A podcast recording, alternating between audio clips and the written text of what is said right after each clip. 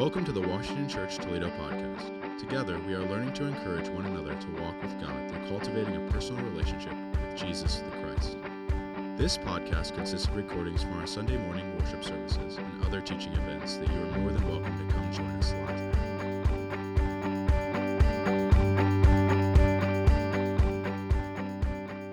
This morning, as we continue our series on uh, the kingdom of God, um, what I, it's always interesting as a, as a pastor, a communicator, when you come across a topic that you yourself uh, are still learning.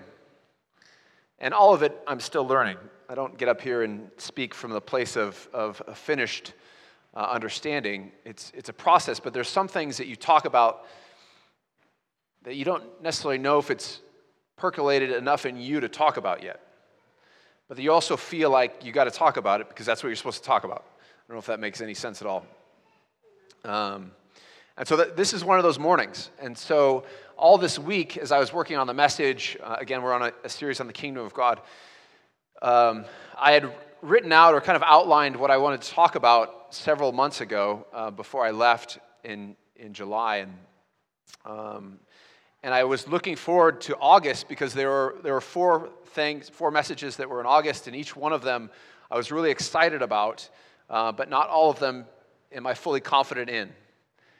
And so this is one of those messages. And so this morning, what I want to do is I want to talk to you about the kingdom of God as, as Paul essentially puts it, that is a realm beyond the realm that we live in. We are very aware and at home in the tangible and the physical. But the kingdom of God transcends the physical. And that's hard for us to wrap our minds around because, again, most of us don't think along those lines. Um, and that's not to say the kingdom of God is not tangible and not physical because it's both. It's both and. In the same way, we keep coming back to Jesus. Somebody said once that Jesus is perfect theology. So Jesus the embodiment of God in human flesh brings the physical and the spiritual into, into perfect unity and perfect harmony. And at some point, it's God's desire that all things will be united in that way on heaven and on earth. Heaven in the spiritual realm, earth being the physical realm, united into one place. And so Jesus is the example of what all things will end up like at some point someday when Christ returns. But in the meantime, we as human beings are invited to live into that reality, into that truth the best that we can, if that makes sense. Are you, are you tracking with me? Okay, all right. Uh, and like I shared last time, as, as we talked about parables in the kingdom of God, one of the best things to introduce harder concepts, or especially concepts that we're not uh, at home with, is through stories or parables. And so this morning, um, I asked somebody to share their story about engaging in what I'll call this morning the unseen realm. Somebody put a, a book on my desk probably six months ago. And um, I have a lot of people that come to me and say, You need to read this book, you need to read this book. If you want me to read a book, buy it and put it on my desk. Okay? Because there's, there's a, a, long line of books ahead of that book. And I picked this book up, and it, it's rocked my world at such a crucial time in my own journey, but also in the journey of Washington Church. And so, if, if there's enough time, I'll share a little bit from the excerpts of the author. But essentially, what he's trying to communicate in the premise of the book is that there is a whole world beyond this world that exists right amongst us that we fail to see. And it's what Jesus says when he says the kingdom of God is at hand in Mark 1:15, but there's this realization that it is not fully fulfilled yet because when it is, we will all see it and understand it, whether you have a relationship with Jesus or not, and every knee will bow and every tongue will confess. Um, and that's why Jesus can say it's, it's this ongoing movement that is here, but it's not fully here. But here's the catch. And this is the challenge for us. And this is what Lisa's going to talk about and share about in her testimony. It is part of our role and our responsibility to manifest that kingdom on earth to draw on the spiritual and make it reality here. That's what God wants for us as followers of Jesus. And that's what we've been commissioned to do. Now, that sounds like a daunting task, and we, we say to ourselves, how do we do that? How, what does that look like? How do we enter into that? Those are the questions we should be asking and should be wrestling with. But in no means do I want you to leave here not understanding that what you speak out loud, what you sing, what we sang in worship, they aren't just words that come out and fade, they have eternal significance to them. And you, as an eternal being with a soul, what you do matters. And it has an impact in this world, in the tangible, but also has an impact in the spiritual world as well. Right? So, would you join me in welcoming Lisa Smith to come up here and share her story?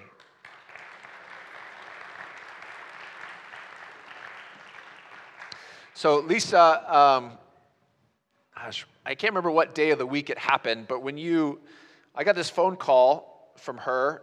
I think she texted me and she said, "Can you can you talk for a minute?" And, and uh, I think I was I was in the library at the time. I spend my mornings over in the library, and I usually don't answer the phone and I don't respond to text messages unless it's something urgent. And um, it seemed to be something urgent. So I said, I was in between kind of a break working on this. I shifted gears, was going to work on that. I said, Yeah, I got a couple minutes. So I called her back, and, um, and I just sat there and listened, and I was just floored by this story that she told me um, of her own wrestling and, and in obedience to the movement of the Spirit of God in her life um, in all places in Menards, right? This is where God moves in Menards because God moves everywhere. Um, but why don't you share your story of, of kind of set the scene and what took place, and, and then we'll kind of get into okay. what that looks like and, and how that happened. Sure. Man, it's so different up here. Sitting over there is okay.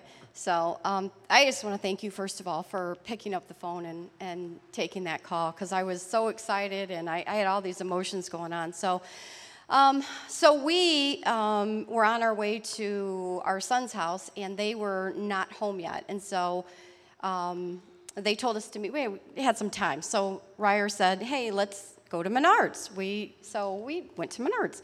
So knowing that we only had a little bit of time, he said, I'm going to go pick up what we need, and you can go this way into the garden. Um, and so we split up in two different ways. And so he went to the left, I went to the right, going um, back out into the garden. And this lady passed me. And as soon as she passed me, there was not a lot of people, but she literally, it, my, I just stopped in my tracks. I felt this and I didn't know what it was. So a lot of this has been like just little pieces trying to put it together quickly. But as soon as I went past her, I felt this overwhelming sadness. And and I just I kind of stopped and I said, "What was that?" And I heard God say, "Go pray for her. She's hurting." Hmm. And I went, I don't know her. and I saw her walk by, and then he said, Lisa, She's hurting and she's lost somebody. Go pray for her.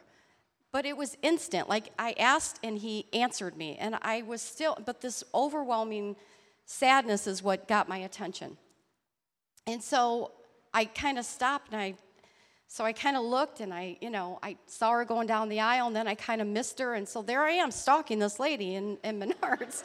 and I'm like, kind of trying to find her. And I see her, she's in aisle 12 but there's lots of carts coming. So she is pinned up against kind of the wall and looking at something, and all of these carts are coming through. So there's no way. And I'm sitting there thinking, well, maybe I mis- mistaked, or maybe I, you know, maybe I shouldn't do this. And it's kind of awkward. And I, you know, I'm, I'm trying to coach myself out of it. Um, then Ryer comes up behind me and he says, Hey, are you ready? And I'm like, Yes.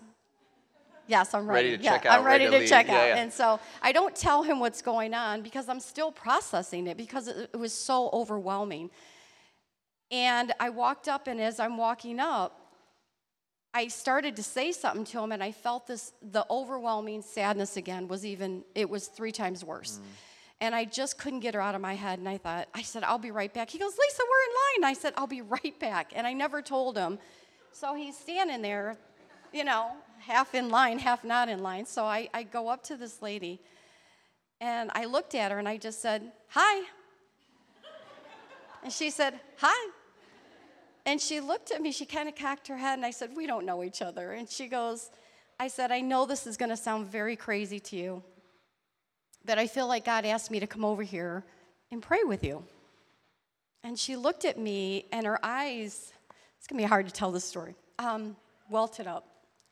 And she kind of looked at me, and I said, And before you say anything, I said, I feel like God told me that you lost somebody and that you're, you're hurting, and He asked me to pray for you. And she looked at me, she said, How in the world would you know that? And I said, I don't. Mm. I said, When you walked by, I felt this sadness and I, I can't explain it. I just, I'm trying to be obedient. And she looked at me and she just started crying. And she said, I just, I lost my son. He, I lost my, what she says, I lost my son. He was 26 years old. And I said, I am so sorry. And I said, My name's Lisa. and she said, I'm Bonnie. I said, It's nice to meet you, Bonnie. And I said, What was your son's name? She said, It was Corey.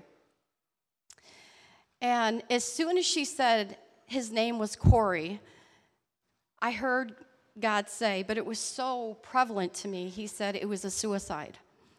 And so I just said to her, I said, May I pray with you? And she said, Absolutely. And so then she stopped me before I, I prayed. She said, I don't understand how you knew that. And I said, All I can tell you is that God has heard your prayers. He has captured every one of your tears, and He's asked me to come pray with you today. And so there we were in aisle 12 praying, and, um, and I just, I assured her that I would be praying for her. And um, so as I walked away, I walked up to my husband and I, I was trying to tell him what happened. And then I got so excited that I was right. I was like, I, I felt like I was so excited that I, I, that I listened and that he, you know, that I was right. I, was, I can't even begin to tell you how awesome that was. So a few weeks later, I was meeting with, um, we have a fundraiser coming up, and so the woman that's involved with it, I, you know, we went to lunch. And I said to her, I got to tell you this story. And I don't even know, we don't really talk about God or church or anything. She's an acquaintance. And I just, so we had the conversation, and I was talking with her about what happened.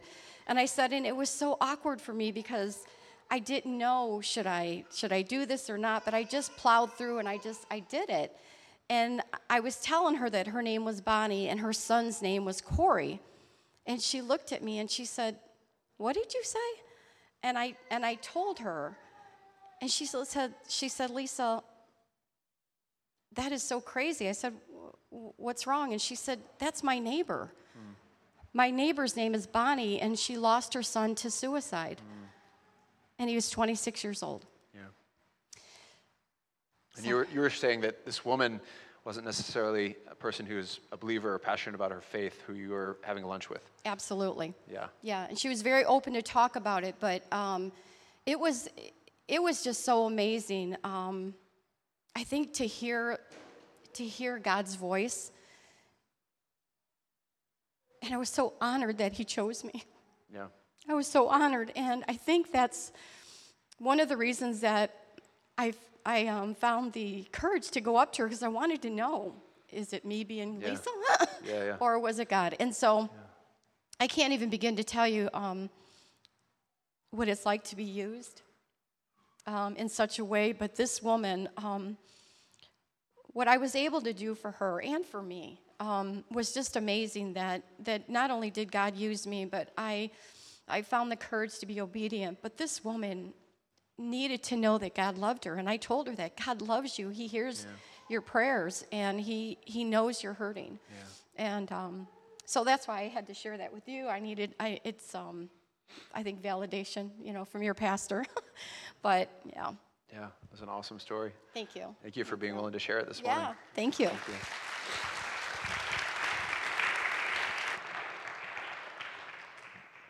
Uh, grab your Bibles, turn to the book of Romans, chapter 14. Jimbo, would you hand me that stand, please? Thank you, sir.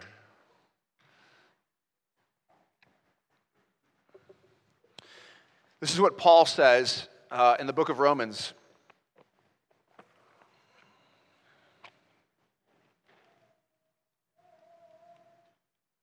And what I want to do is I want to just talk to you for a little bit about this unseen realm. Um, and then what, I, what I, I'm going to try as best I can to keep coming back to Lisa's story because I think it's so prevalent to what I want to communicate. And then no matter what's going on at a certain time, I'm going to stop um, because I want us to just not talk about this, but to live into it. Um, and so I'm going to ask the prayer team to get back up, and we're going to sing one more song. And uh, I'm going to invite you to, to receive prayer um, and even to pray with one another this morning. Because um, again, what I want us to understand is these things matter. These things have eternal consequences and significance. And we need to begin to shift our brains in that way. What I'd love to see, and I've, I've been saying this to our staff, and I, I want to keep putting it before you, is that we need to begin as followers of Jesus to approach life spiritually first and physically second.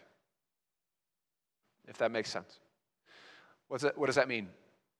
When I come across a hardship or a struggle, my first instinct is not to pick up the phone and call somebody to help me through it, it's to get down on my knees and talk to the Lord about it.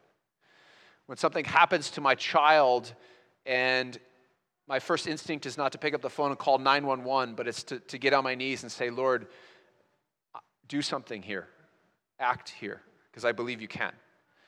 Um, it's it's, it's a, an invitation to reorient our way of thinking. And this is why Jesus says what he says when he, when he says the word repent, because that's what repent means. For the kingdom of God is at hand. Change the way you think and see and understand the reality that you live in so that you begin to live into the reality that I'm bringing into this world. Is essentially what Jesus is saying to his people. So, this is what Paul says For the kingdom of God is not a matter of eating and drinking, but of righteousness, peace, and joy in the Holy Spirit. This passage comes Chapter 14 is a dialogue in which Paul's writing to the church in Rome who's wrestling with figuring out what does it look like to be a follower of Jesus with Gentiles and with Jews. See, before this, it was just about the Jews, God's chosen people. And then the, the gospel spread like wildfire, like we, we talked about last week, like the mustard seed. And it went to the, to, to the Gentiles, to everybody else.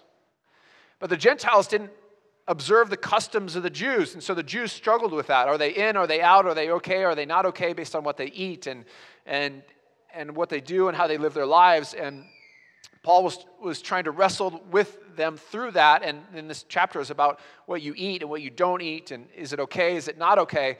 And eventually he gets to this point where he says, Look, guys, the kingdom of God is not what you eat and what you drink. And I think what he's saying is it's, it's not just this physical thing that you're wrestling with. You're looking at what's in front of you. What's in front of you is physical. That's not all there is to this. I don't think Paul is saying that it's not physical. I think he's saying there's so much more than just the physical. Does that make sense? And then he goes on to give these descriptions. He says it's righteousness, peace, and joy in the Holy Spirit. Well, what does that mean? Let me share just some, some excerpts from this book, The Unseen Realm by Michael Heiser.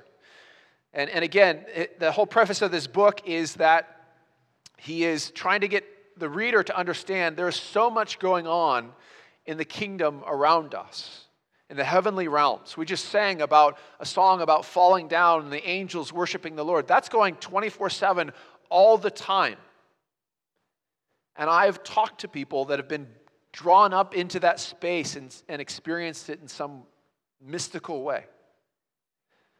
But, to, but we live our lives oblivious to that. We don't think about that.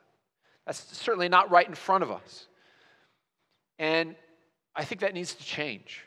That needs to shift. But this is what Heiser says. He says this We interpret the Bible based on Christian history, creeds, confessions, denominational preferences, instead of the context of the biblical authors and how they understood the text.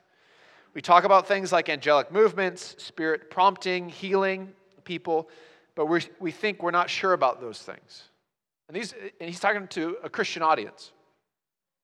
He says, the writers of the scriptures would never have seen or understood the scriptures outside of the spiritual or the miraculous realm.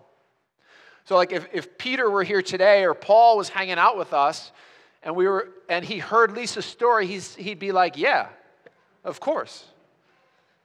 That's what it's like. And he'd probably tell us thousands of stories of, of his journey through the different places he went and the different areas he went, and he'd say, Why aren't you all doing that?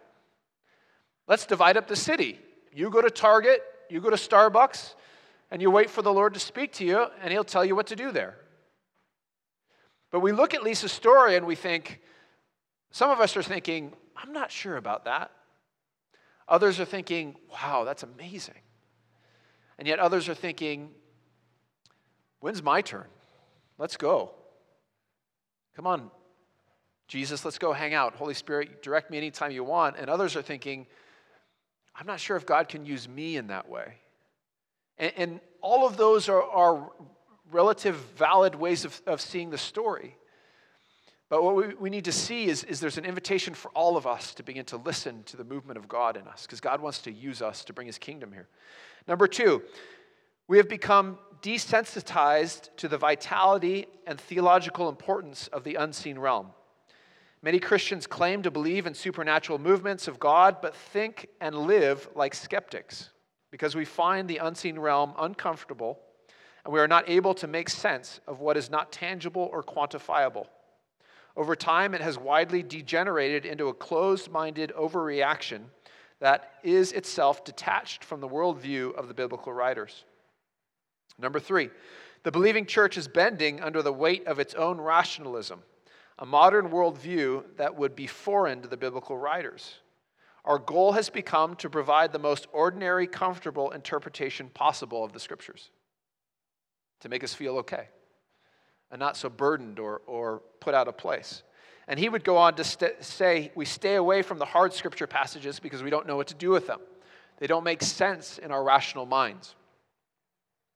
And finally, he says, The core doctrines of the scriptures are themselves neither ordinary nor comfortable a comfortable fit with empirical rationalism. And I can tell you that I started keeping track of a list of stories that people would tell me, much, much like Lisa's stories. And probably over the last two years, I've got a, a, list of, of people's stories and their names, and, and I just sit with them. And some of them I, I just rejoice in, and some of them I struggle with because I don't know what to do with them. And I'll give you some examples of those. Because, again, I want us to begin to think spiritually in this unseen realm. Two people that, uh, one person who, who spoke at Washington for the first time, um, I don't know how many months ago, several months ago, uh, before she got up to speak, probably three days before she got up to speak, she got a paper cut. That paper cut turned septic. Paper cut. And through prayer, through reaching out for prayer and praying with her husband, she was healed of that on Saturday evening before the Sunday morning she, she was going to speak. We can look at that and say it's a paper cut that happens. Well, I can bring doctors up here and tell you what the body does and, and this and that. But I can also tell you, I wonder if somebody else didn't want her to do what she was going to do. There was somebody else who came and spoke at our, our encounter night on, on a Sunday night, and I would encourage you to come next week. Rebecca's coming. She's amazing. It's, it's a powerful space. Sunday evenings at 5:30, the third Sundays of the month. And this man spoke. He did a great job. He, he spoke really powerfully over. He brought his family, and they prophesied over people. I got a call from him two days later saying that not only was he sick, but that the right side of his body, he couldn't move, became paralyzed. And was, it was then in a wheelchair for a month. He went to the doctor. The doctor said, I have no idea what's wrong with you. None of this makes sense. And he reached out to me. He said, I want you to know that this is happening.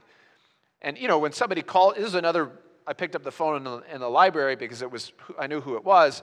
And he says, I just need you to know, Jimmy, that this is what's happening to me. And you're like, you know, I'm feeling bad because he just came and spoke, and now this has happened to him. And what's like, what am I supposed to do in response to that? You're welcome. Um, and he says, I want you to know this because the enemy doesn't want these things to happen. And that's why this is happening to me. He said, I know exactly what's going on. My wife wants me to go to the doctor, and so I'm going to the doctor, but I know exactly what's happening here. This is spiritual warfare at work. And eventually, he's, he's out of the wheelchair and, and he's experienced healing and, and, breakthrough, but not, but not in full. So there, there are these things that are going on. I, I received, I probably talked to five different people. In March, we had a, a, a spiritual gift class here. And it was powerful. God moved in, in just unbelievable ways. The Spirit of God was, was on display in many ways. Uh, subsequent to that class, I've sat with, with at least five people who've been in my office and said to me, since attending this class, strange things have begun to happen in my life. Not good things. Things that have discouraged me from wanting to come, keep coming to your class. But I knew I had to keep coming because I knew that I needed to be there. And not all those things are, have been resolved, but again, we live in a world where all around us the kingdom of God is present, but there's other kingdoms that are present as well, in, in locked in, in war. And we live the day to day. We live what Paul says with food and drink. Jesus says this in Matthew 6 33 Seek first the kingdom of God and his righteousness, and all these things will be added to you. Why does Jesus say, when we're seeking the kingdom, we also have to highlight righteousness? Isn't righteousness a part of the kingdom of God? Yes, it is. But why does Jesus pull righteousness out and say, hey, pay attention to this? And then Paul says, obviously, the kingdom of God is, is not this tangible food and drink, not exclusively tangible, but righteousness, peace, and joy in the Holy Spirit. So, what is righteousness? And why does Jesus tell us we need to seek first this righteousness? Seek the kingdom, but also righteousness. Here's why we don't naturally seek righteousness. Because of the fallen nature, because of the sinful world, we're not capable of doing that. Because of what Jesus does for us to make us right with God, we, ha- we now shift in our position from the dominion of darkness into the kingdom of light. And because of that, we now have the capacity to pursue and seek after righteousness. Does that make sense? Okay? So, seek righteousness, he says. Joy, we long for, we want in our lives, naturally. Peace, we long for, we want in our lives. But righteousness is beyond us, transcends us. What is righteousness? Okay? Righteousness is a legal term. Righteousness means, based on the one who judges you, you are in right standing. You are no longer guilty or the guilt has been dismissed or passed over for some reason. I've stood a, a handful of times with people in courtrooms before judges. There's many times where I should have been standing in courtrooms before judges, but I never got caught or I was let go. So I know what it's like to potentially stand there. So I was standing uh, on one occasion with, with this young boy from a young man from my neighborhood, and he had, he had done something he shouldn't have done and I wanted to go and be there with him. And so I stood before him downtown Toledo, and I can tell you, I, that day, spent the morning, as I do every morning, saying, Lord, forgive me. So I was good. I felt guilty as all get out just standing in a courtroom before a judge. Even though it wasn't me, I was just standing next to my friend. So there's something about that. And at the end of the day, we will all be judged for our actions, for our lives. But here's what happens because of what Christ did for us, dying on the cross, we are made right in God's sight. When we receive Jesus as our Lord and Savior, we are set right. And in that moment, God sees us in the same way that He sees His Son, Jesus. That's righteousness. So that's, there's, there's a form of righteousness that we need to get to that is in right standing with God. That's part one. Part two, then, is because of that right standing, we have an obligation to live out righteousness in our daily lives, in the actions and our words and our deeds. Two separate things, but both interconnected. I think that's what Paul is getting at, and that's what Jesus is getting at when he talks about righteousness in connection to the kingdom of God. So we are made right, yes, and that's what the kingdom of God is doing. When the kingdom of God is present, people are coming to the Lord. But when the kingdom of God is also present, those who have a relationship with Jesus are living out righteousness in their daily lives with their actions and their deeds.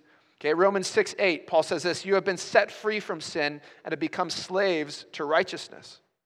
So we've been shifted. And we have to learn to live from that place. Malachi talks about righteousness being a sign of the messianic realm and the messianic age to come. Um, you can read it on your own, Malachi 3 and then Malachi 4. He talks about righteousness over and over again, but it's a symbol of the presence of the Messiah here on earth is righteousness. So you see this strand between Malachi, who's making this proclamation, what Jesus says, and then what Paul says about righteousness. But 2 Corinthians 5.21, this, this is a verse, one of those verses that blows my mind. It says this, God made him who had no sin to be sin for us, so that in him we might become the righteousness of God. Because of the work that Jesus did on the cross to set us right before the judge, we are no longer condemned. Jesus took that on for us. Because of that, we live in response to that, and our response is, is to live out righteousness. And as we do that, our righteousness on display for the world is God displaying himself to the world. So as we live out our lives, God is basically saying to the world, that's what I'm like. That's why Jesus says, you give to somebody who's thirsty, you give them something to drink. They don't have clothes, you give them something clothes to wear. If they're in jail, you go visit them.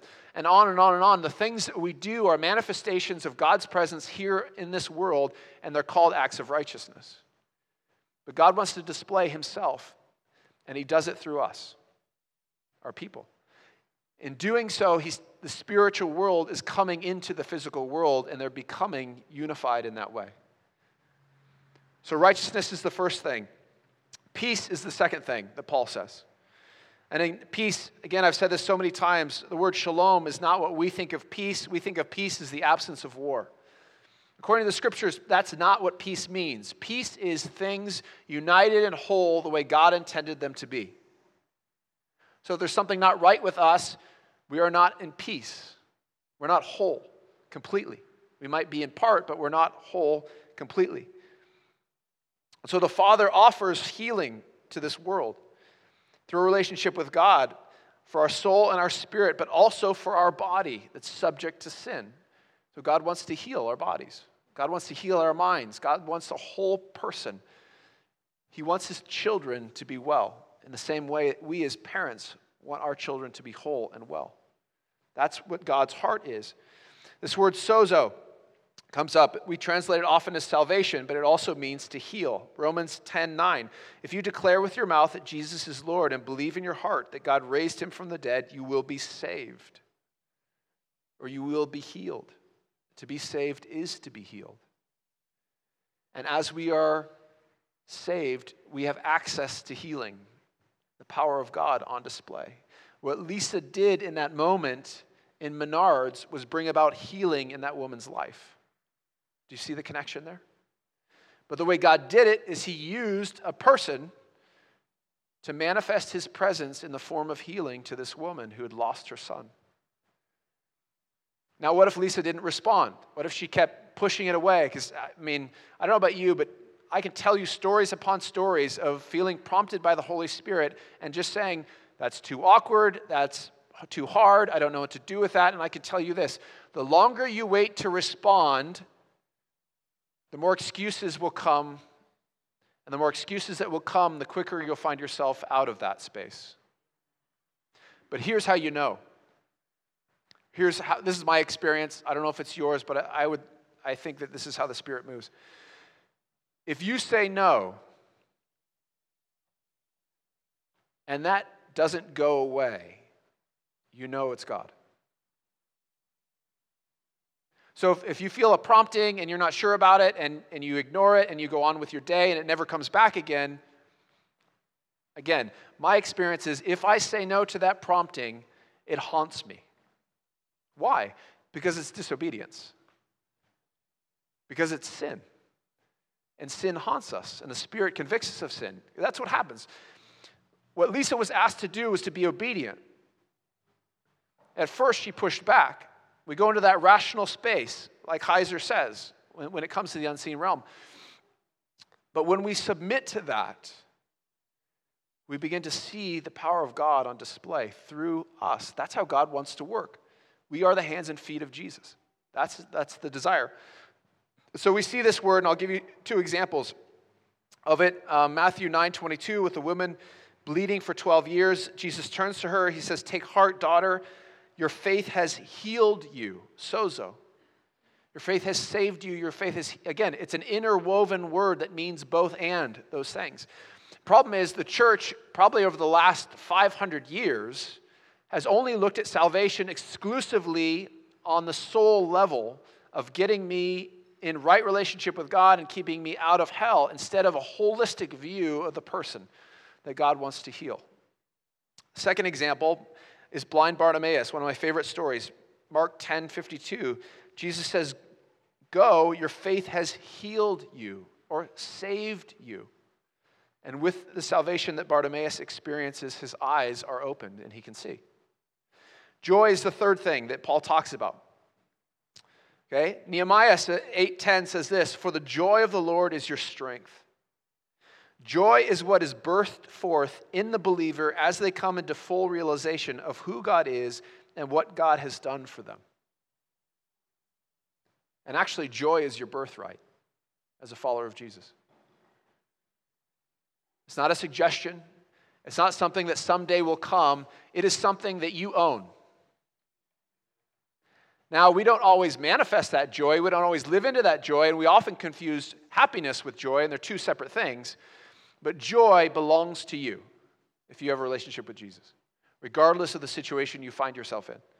And I'll give you an example of that Isaiah 35, 9 and 10 but only the redeemed will walk here. Isaiah is talking about this messianic age, and some, at some point, God will create a space and a way for the redeemed to walk in a certain way. And then he goes on to say, And those the Lord has rescued will return. They will enter Zion with singing. Everlasting joy will crown their heads. Gladness and joy will overtake them, and sorrow and sighing will flee away. The joy of the Lord belongs to you as a follower of Jesus regardless of where you find yourself. That's where you're supposed to live. And those things are all woven together. Peace and joy and righteousness all overlap each other and all work together to, again, bring heaven to earth, to bring the spiritual into the physical and tangible as you live your life out. I can tell you on the phone in the library as I'm talking to Lisa, I could hear the joy of the Lord in her words as she's sharing this story with me of obedience to the prompting of the Spirit of God in her life. I can see the joy that was manifest in this woman that she got to pray for. And maybe part of the joy was returned to her that she had forgotten about or lost in some way when she lost her son. Because that's what death does to us, especially untimely death, that we have to work our way through. But here's a flip side to this this whole thing of the kingdom and our understanding of this unseen realm that we're being invited in to live into. And we again have to, to be aware of this because this also plays a role in the unseen realm. John 10:10 10, 10 tells us this that the thief comes to steal, kill, and destroy. So, in that same realm that we're invited into, that should be righteousness, peace, and joy, on the flip side, the enemy is here to steal, kill, and destroy. What does steal, kill, and destroy mean? Steal in the Greek means this to take from another what properly belongs to them. Kill means to slaughter in absolute or to get rid of. And to destroy means to put out of the way or to render useless. I believe, and this is Jimmy speaking, that steal, kill, and destroy are in direct oppositions to righteousness, peace, and joy. Do you see that? The very thing that God wants us to manifest and to live out and to experience in this life, the enemy wants the opposite of. And especially that last part that really hit me as I, I looked at that word closely to render useless. To take something away from something that belongs to you. That's exactly what the enemy wants to do. And I think many of us are letting him win in our day to day lives as followers of Jesus. Let me give an example. When it comes to righteousness, the accuser makes accusations against us, and many of them are deserved. But because of what Jesus has done for us on the cross, the accuser cannot change your standing with God. That is set and, and is unshakable and immovable. What you received as a gift cannot be taken from you. But here's what the, the enemy can do he can manipulate you into questioning whether or not it's true. How many of you have been in that place before? Probably all of us have been in that place. Thank you for the two that raised your hands. I remember as a young man giving my life to Christ, and I probably did it a hundred times. Why? Because I didn't know for sure. And I wanted to make sure over and over and over again I said, said the sinner's prayer. Because the enemy made me doubt what had gone on. When you give your life to Christ, we speak these words, but something shifts in our soul and our heart. We're being made new, a new creation. And in the spiritual realm, there's a whole number of things that are taking place that we fail to see. Some people see those things. I was at a conference once with a friend of mine, and I think I've told some of you this story before. And, and he said, You got to meet this woman. And I was like, Yeah, let's, uh, sure. So he walks me over and, and he, he says, This woman sees angels. And I was like, Cool. And I'm, I'm walking over thinking, you know, these people are either crazy or they actually are right. And so you got to make a choice. And so I'm walking over and he introduces me to her and he tells me, as he's walking over, he says, Every time I come into worship or come in to serve, I ask her, How many are here and where are they? And, he, and she points them out. And I was like, Well, that's cool. Let's try this. So I walk up to her and she's one of those women where you're like, You're either deeply connected with the Lord or you're crazy. It's just one or the other, right? There's no, there's no middle ground. So I walk up and I introduce myself, and right away, you can feel the presence of the Lord on this woman. And I said, How many angels are in this room? And she goes, She looks around. She goes, There are four, but there used to be five. There's one there, there's one there, there's one there, and there's one there. And that one right there is holding, and like she would describe in great detail what was going on. There was a service here at Washington. I can't remember the date, but there, it, was, it was one of those spaces where you feel the presence of the Lord. And somebody came up to me after that service and he said, I, and, and that person had gone for prayer. And there was a, a two people that, Carrie and, and Brian Jordan, who prayed for his wife for healing.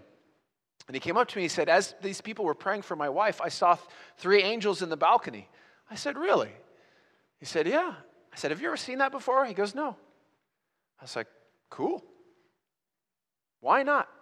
We're in a church. That stuff is happening all around us. Some people, God has opened their eyes so they can see it, but the rest of us just kind of go about our day. And some of you are like, I don't know about that. And some of you are like, I'm sitting in the balcony next Sunday. if that's where they're at. But this is the journey that we're being invited into. But we have to realize our right standing cannot be affected, but our understanding of righteousness can be manipulated so that we don't live out righteousness. That's what the enemy can do with us. Now, the second thing, peace. The enemy does not want us to experience the peace of God.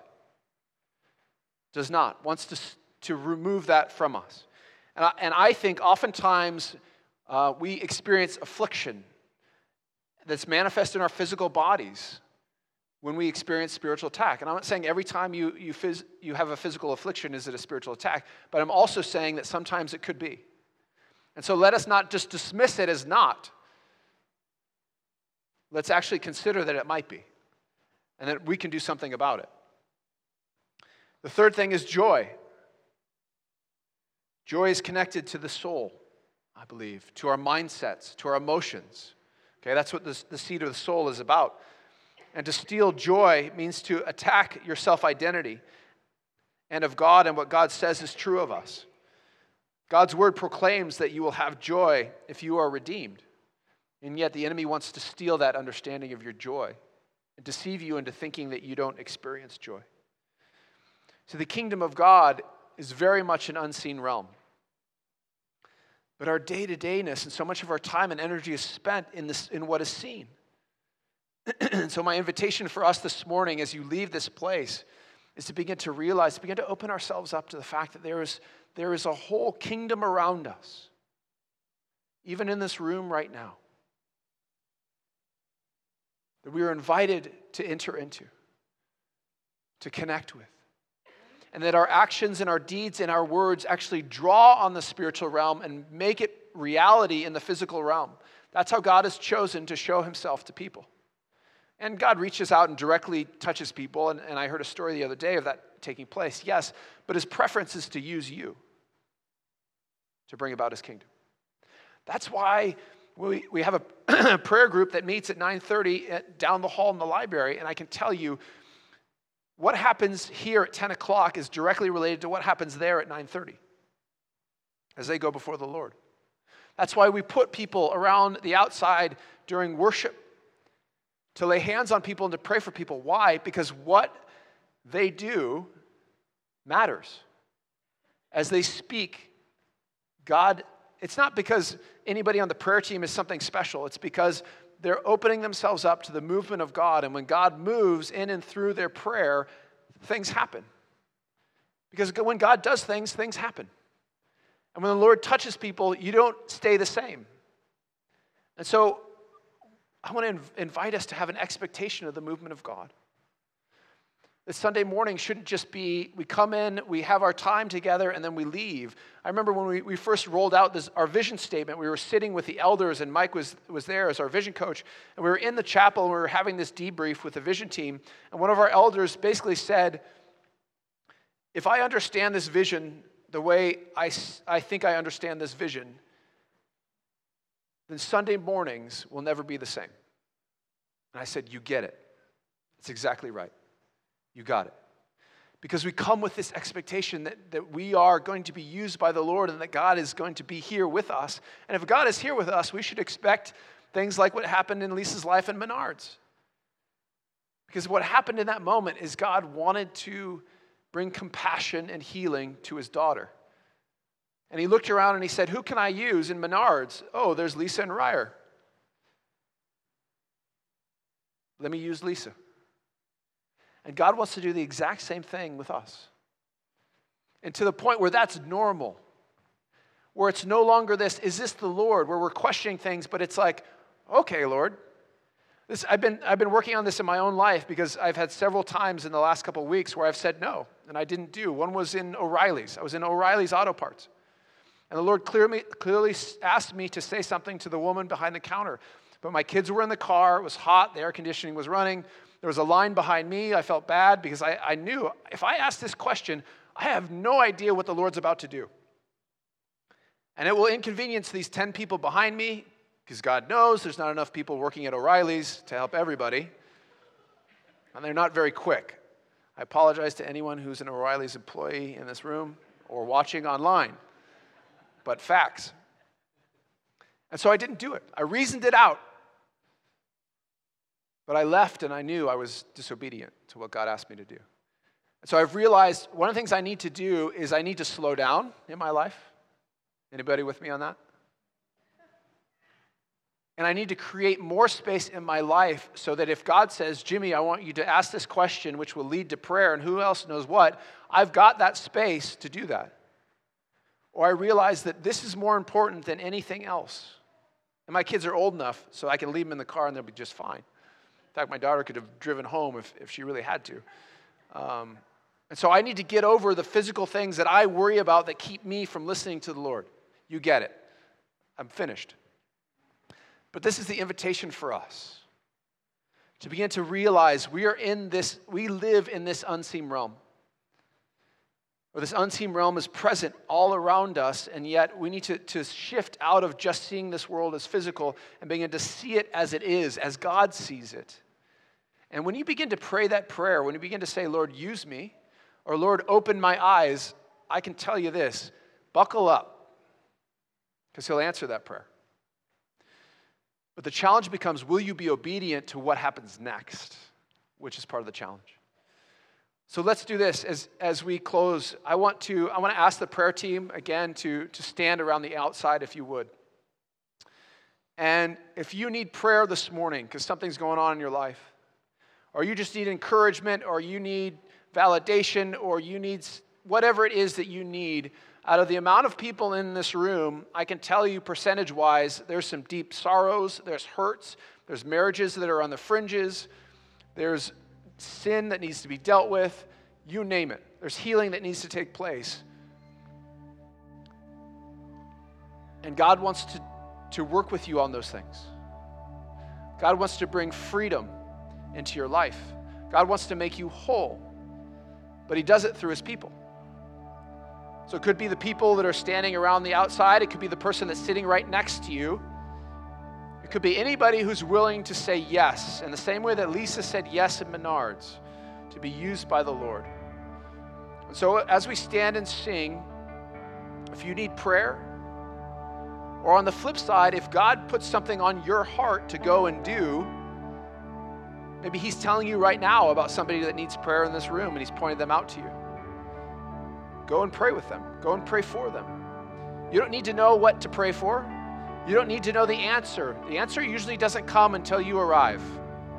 Until you're standing in front of that person and saying to them, The Lord brought me here before you, and I think I'm supposed to pray with you.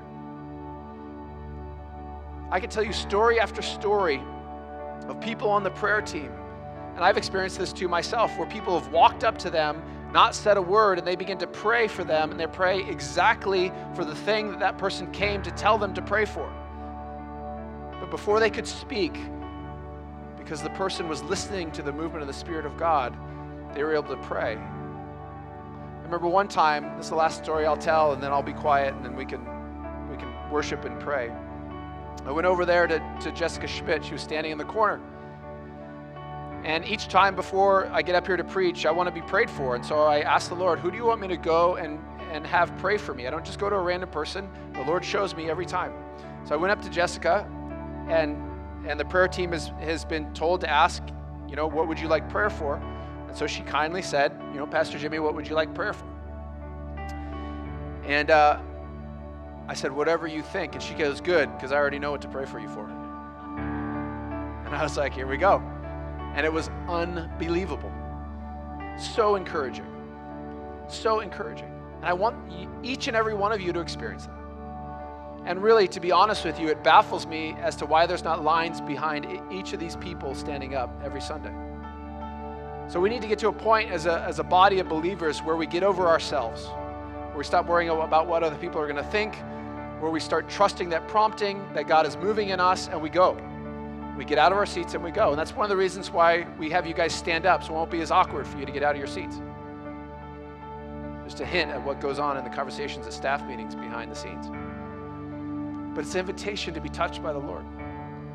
And if you begin to see things in that spiritual realm, in the unseen, and you, you actually believe that the words that are spoken over you and the prayers that are prayed for you make a difference, I don't know why there's anybody sitting anytime. Because it matters. What we do matters. So let's stand together. Let's sing one last song. And I'll invite you to go and be prayed for. The prayer team will hang out all afternoon, won't you, prayer team? I'll go get pizza for them at Costco and keep feeding them if that's what it takes.